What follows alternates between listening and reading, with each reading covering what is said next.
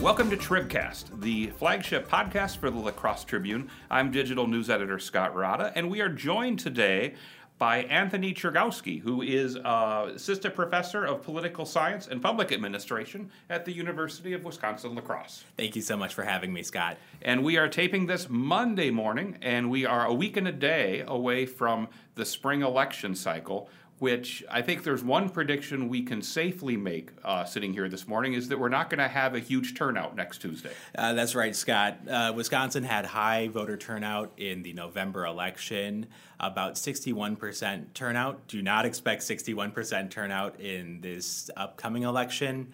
Uh, just to give you an example of what to expect, in the 2018 election for the Wisconsin State Supreme Court, uh, you had voter turnout of about 22%. And that blew people's minds how massive that turnout was. So that's more in line with what to expect as opposed to the November numbers. And and you mentioned the Supreme Court race between Brian Hagedorn and Lisa Neubauer. That's the only statewide race that folks will see on Tuesday's ballot, correct? That's right. It's a is what I call a nonpartisan partisan election because when voters go to the polls, they're not going to see a D or an R next to Hagedorn and Neubauer's name. So they're not going to have that little cue, uh, that little party label. But do the parties have a clear preference in this election? Absolutely. Is there a, an ideological distinction between these two candidates? Absolutely. So that's why I call it sort of a nonpartisan, partisan election. And this is not, you know, the last few cycles of these uh, Supreme Court races here in Wisconsin have been real similar. Again, no R's, no D's, but a clear distinction between the candidates. And, and this one really sets up a clear choice uh, in 2020. It does, Scott, because right now you have a four to three conservative majority on the Wisconsin State Supreme Court. And and just to be clear, this uh, is an open seat uh, being vacated by very long time Justice Shirley Abrahamson on the Supreme Court since 1976 and the first female justice on the Wisconsin State Supreme Court. So she is a legendary figure on the Wisconsin State Supreme Court and she has announced her retirement, so this is filling her seat. Abrahamson is part of the liberal wing of the Supreme Court, and so what you know liberals and Democrats are hoping is that Lisa Neubauer can win this election and basically maintain the status quo at a four to three uh, conservative majority, setting the stage for a pivotal election in 2020. We don't know exactly uh, who the candidates will be, although it's likely Justice Kelly has all but said he's running. That's right. So Justice Kelly, Justice Dan Kelly, is an appointee of former Governor Scott Walker, and he's up for his first election in 2020. Now that election coincides with the presidential primary, which is expected to have a much higher Democratic turnout than Republican turnout. Uh, we're expected to be in the middle of an exciting and competitive season for the Democratic candidates for president competing for the nomination, where as of now, it doesn't seem like President Trump has serious competition within the Republican Party for the nomination. And so it's expected that Democrats are going to be fired up. There's going to be high Democratic turnout in 2020. And so that's got conservatives nervous uh, because if Neubauer wins this election, you maintain a four to three conservative majority going into 2020. But then you get Justice Kelly up in 2020, a conservative justice. And if Kelly loses to a more liberal opponent, then you've got all of a sudden a four to three liberal majority on the state Supreme Court. And going from a conservative to a liberal majority uh, that you know is expected if that was the case would be in place for the next several years that could have significant consequences for wisconsin politics. So what voters should think of the 2019 races as kind of the table setter for 2020 uh, will the status quo be maintained or will conservatives expand their majority and of course, that is the only statewide race on the April 11th ballot. Here in La Crosse, we have a number of county and school referendum issues. Um, and again, that's sort of what how Wisconsin has set this up for a long time now is that the spring is reserved for these nonpartisan uh, races. And you mentioned at the at the at the top level at the at the Supreme Court level, there's sort of a, a quiet D and a quiet R after after a lot of those candidates. But when you get down to things like county board and city council, those, those differentiations aren't quite as clear to voters. Is that true? That's true, Scott. Uh, when you get down to the local level of politics, it does become typically difficult to tell which candidate is from which party, and that goes back to the old saying: "There's no such thing as a Democratic or Republican pothole." And so, oftentimes at the local level of politics, uh, things are a bit less partisan. But when you zoom back, as we've talked about, and go to state level politics, like the state supreme court uh, you, you get more of a partisan bent. And I think that's some kind of a, it might be a little unusual for voters to think about the courts in that way, to think about justices in pretty harshly ideological terms. But political science research has found that judges have clear ideologies. That's why there's a clear preference for Brian Hagedorn on the conservative side and the Republican side. That's why there's a clear preference for Lisa Neubauer on the Democratic side and the more liberal side. Uh, and, and so voters are going to see different types of races on the ballot. They're going to see the Wisconsin State Supreme Court election where there is a clear ideological distinction.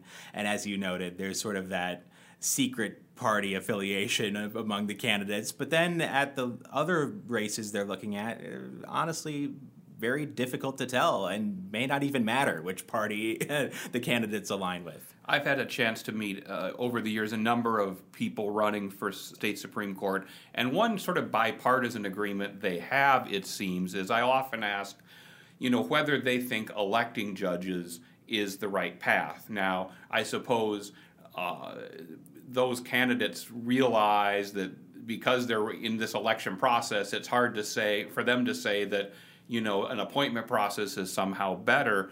But I, I spoke to one of the candidates recently who I thought made a compelling argument to me, saying that you know, if you're appointed, you can sit in your office, make connections with the important people in state government, and hope the phone rings and you get the nod. Whereas this process really forces these candidates to see every corner of the state, meet people they probably would never otherwise meet, and really learn more about the state than than they would if they were just sitting waiting for that phone call.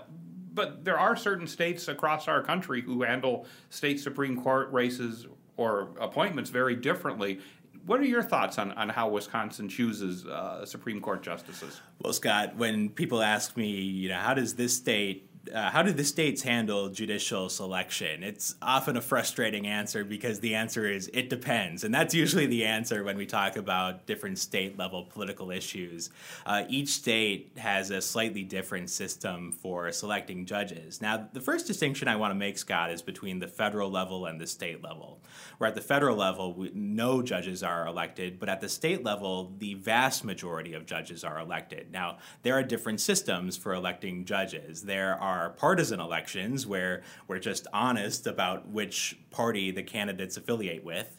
There are nonpartisan elections like we have in Wisconsin where you don't get the party label on the ballot. And there are what we call retention elections where they where a judge is appointed, they serve for a time, and the question posed to voters isn't which candidate you want, it's should this person continue to serve as a judge, yes or no. Um, now, as a political scientist, I think that the Wisconsin system is a bit problematic. I think it's a bit problematic because as a political scientist, I view the party label on the ballot as being quite valuable to voters. Voters typically don't take the time to do significant research on the different candidates. And now the question then becomes well, how do voters make an informed choice if they're not doing a lot of research? Well, they can make a pretty good choice by just looking at the party label next to the candidates. Uh, in an era of polarization, in an era of clear distinctions between the Democratic and Republican parties, voters can tell a lot about what a candidate stands for just by looking at that D or that R next to voters. Now, when you take that party label away, you're taking away a lot of information from the voters, and you're taking away a lot of information about what the candidates stand for. Now, if this was truly a contest between judges who are straight down the middle, truly no ideological distinction between them, truly no daylight between them in terms of which party they prefer, my view would be different about this system. But when you have candidates like Neubauer and her, you know, the preference for her among Democrats, like Hagedorn and the preference for him among Republicans. When you have that distinction between the candidates, but you're almost kind of hiding that from the voters, to me, that is concerning as a political scientist. It raises a question do voters know what they're getting when they vote for these candidates? And can they make an informed choice without the party label, without any type of cue on the ballot as to what the candidates stand for? Another thing La Crosse County voters will see on the ballot is an advisory referendum on uh, gerrymandering or how we draw uh, political boundaries. And I think it's important to stress that this is just an advisory referendum. This is happening in both La Crosse and Vernon County here in our area, has happened in other cities and counties across the state.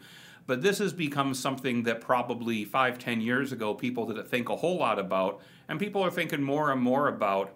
And Wisconsin is really sort of in the the center of a lot of these debates. Uh, maybe you can tell listeners a little bit about why uh, this became such a high profile issue in Wisconsin specifically and what the ballot uh, question is asking. Scott, I'll give you two numbers uh, 36 and 54. The Democratic candidates for state assembly in Wisconsin got 54% of the overall popular vote statewide. They so that up, must mean that they have the, the assembly and the Senate, right? Well, well, you would think, you would think, Scott, but they only have 36% of the seats. Now, if you look at the gerrymanders that have taken place across the country, Wisconsin's is viewed as particularly egregious. By that I mean that the Republicans in Wisconsin did an excellent job of gerrymandering the state to maximize the number of Republicans who would get elected. Now, how did they do that? They did that by cramming as many Democratic supporters as possible into as few districts as possible. So that's how you get that discrepancy between the 54% of the vote that the Democratic candidates got and the 36% of the seats that they got. Now, what we're looking at, Scott, as you mentioned, is purely an advisory referendum. So this is just to gauge public opinion and put pressure on public officials. Governor Evers has proposed moving to a nonpartisan redistricting commission. And public opinion is really on his side in doing that. If you ask the public, should legislators handle redistricting or should an independent commission handle redistricting, there's a clear preference among both parties for an independent co- uh, commission. Now, the legislators might not have that same preference because you're talking about taking away a really critical power from the legislators if you take away their power to redraw the districts. That's an enormous advantage for the majority party. If you have basically free rein to redraw the district lines, and as was the case in 2010, if you had a governor who was willing to sign off on the Republican gerrymander, what an advantage for the state legislature to have. And you can understand why there's going to be significant pushback in the state legislature for taking away this power from them. And, and, by the way, this highlights the importance of the state Supreme Court election because the U.S. Supreme Court got the Wisconsin gerrymandering case, had the opportunity to make a ruling on partisan gerrymandering, and punted on the issue they sent it back to the lower courts. And so, are we going to get a resolution on partisan gerrymandering from the U.S. Supreme Court? Well, right now, that seems really up in the air. What that means is that this could get kicked down to the Wisconsin State Supreme Court, and that's where the ideological balance of the Wisconsin State Supreme Court becomes hugely consequential. I guess a couple of things. One, you know, people who may like the status quo with this would, would ask you, how can possibly you have nonpartisan drawing of districts? How can how can you be assured that that the the person or the people who are doing this are setting aside all all their possible leanings and and truly drawing what's fair? And Scott, this is why I tell people that the devil is always in the details about these nonpartisan redistricting commissions, these supposedly independent redistricting commissions. Now, we can make the argument, we can have a valid argument about whether or not an independent commission would be superior to the status quo. But what you're talking about is absolutely a valid concern how do we expect these experts, how do we expect these people selected for the commission to put aside all of their partisan views? How do we select people who we can trust to put aside their partisan views? And so people shouldn't have sort of a, uh, uh, should, shouldn't have an overly optimistic view of these independent commissions because one criticism of these independent commissions is that they're not truly independent. They're not truly uh, absent of any partisan considerations. Again, there's a debate to be had about the merits of independent commissions versus the merits of the legislature redrawing the districts. But people should not be under the impression that the independent redistricting commissions are somehow a perfect solution to the problems associated with redistricting and gerrymandering. And I think it's also important to remind people that whereas in Wisconsin, we, you know, the perception and often the reality is that, you know, Republicans have, have rigged the system in a certain way and, and Democrats are trying to pull back on that. There are other states in this nation where the opposite is true. That's right, Scott. So Maryland is a great example where the Republican Party is suing the uh, the Maryland Democrats for a partisan gerrymander. And you know what I what I tell my students when we talk about gerrymandering, this tends to be a topic that is of significant interest to students. What I tell students is that the rules really matter in politics, and this is a great example of how the rules matter. If the rules allow a political party to redraw the districts, frankly, from just a kind of a, a, rational perspective, you would expect them to try to maximize their share of seats in the legislature. I mean, if the rules of the game are giving that important of a power to a political party, from one perspective, the party would almost be crazy not to take advantage of that power. And so you're right, Scott, to point out that this isn't about the this isn't about shaming Republicans. What I view this as is a matter of the rules in Wisconsin. The rules in Wisconsin enable the Republicans to win the majority of seats in the state assembly, for example, in spite of losing the popular vote, because they simply took advantage of the rules, like we would expect election re-election minded politicians to do. And so what I would suggest to people is that they shouldn't so much be angry at the Republican Party if they don't like the partisan gerrymandering in Wisconsin. They should be dissatisfied with the rules that have been set up, and they should be seeking to find a better set of rules, a different set of laws that can better constrain the activities of political parties and re election minded legislators. Uh, just to kind of finish up on a little different point here, how frustrating as someone who follows public policy and politics closely, do you find it that, you know, you could ask almost anybody in this country who the President of the United States is, and they know. And that's not because we have President Trump. Clearly, we had President Obama, and everybody know, knew who he was too. If you went out and asked who the governor is, most people probably know, maybe not everyone. If you ask, start asking people who represents them in Congress, again, fewer people. Then you start asking questions like county board and who represents them on city council. You'll get a lot, a lot of blank stares. So how I and in some as an institution here at the La Crosse Tribune, where we cover a lot of local politics and what happens at the city council and the school board and the county board, how do we make sure that people are paying close attention because it's tough no matter who's sitting in the White House to get a call returned or to get your voice heard. But you you know very well that if there's an issue that's important to you, you can call up a city council member, call up a member of your county board, show up at any of those meetings where very few people do, and get your voice heard. How do we increase engagement at the local level?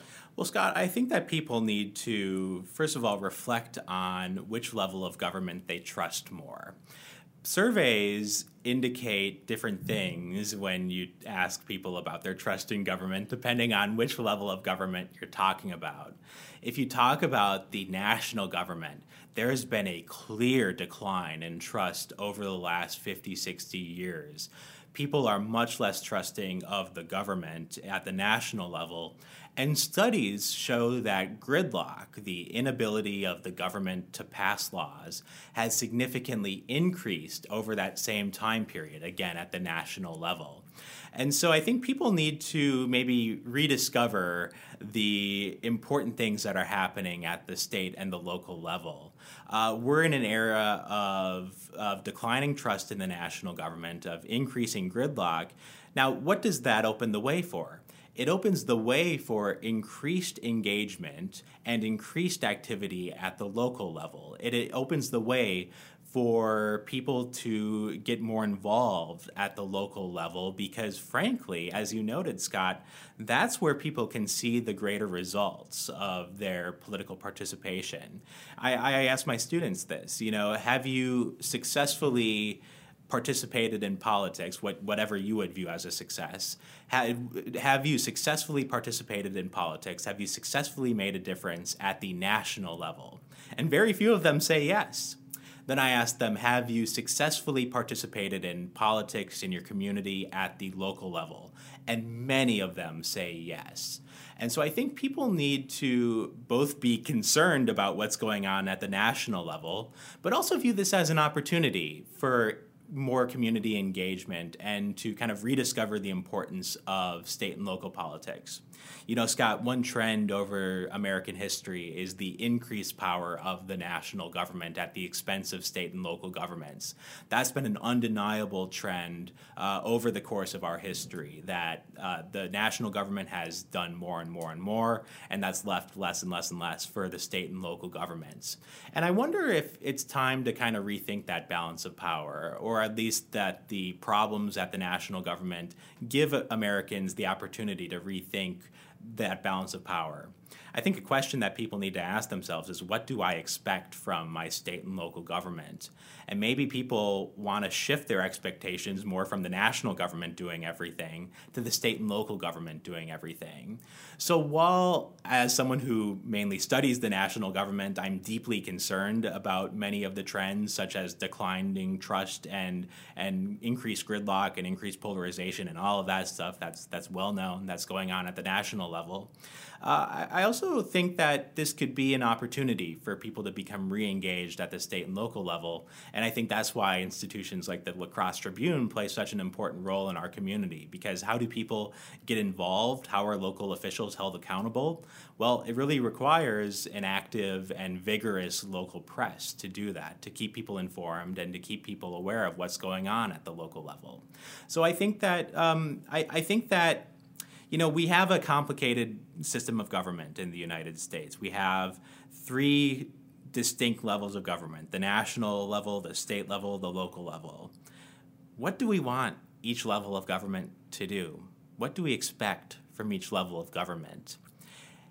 As dysfunction increases at the national level, I think that's a pretty important question for people to ask. Well, that's we'll we'll leave listeners with that sort of deep, big picture thought. Anthony, I appreciate you joining us and, and helping us preview Tuesday's election, and um, we'll look forward to reporting all those results as they come in in the newspaper and at lacrossetribune.com.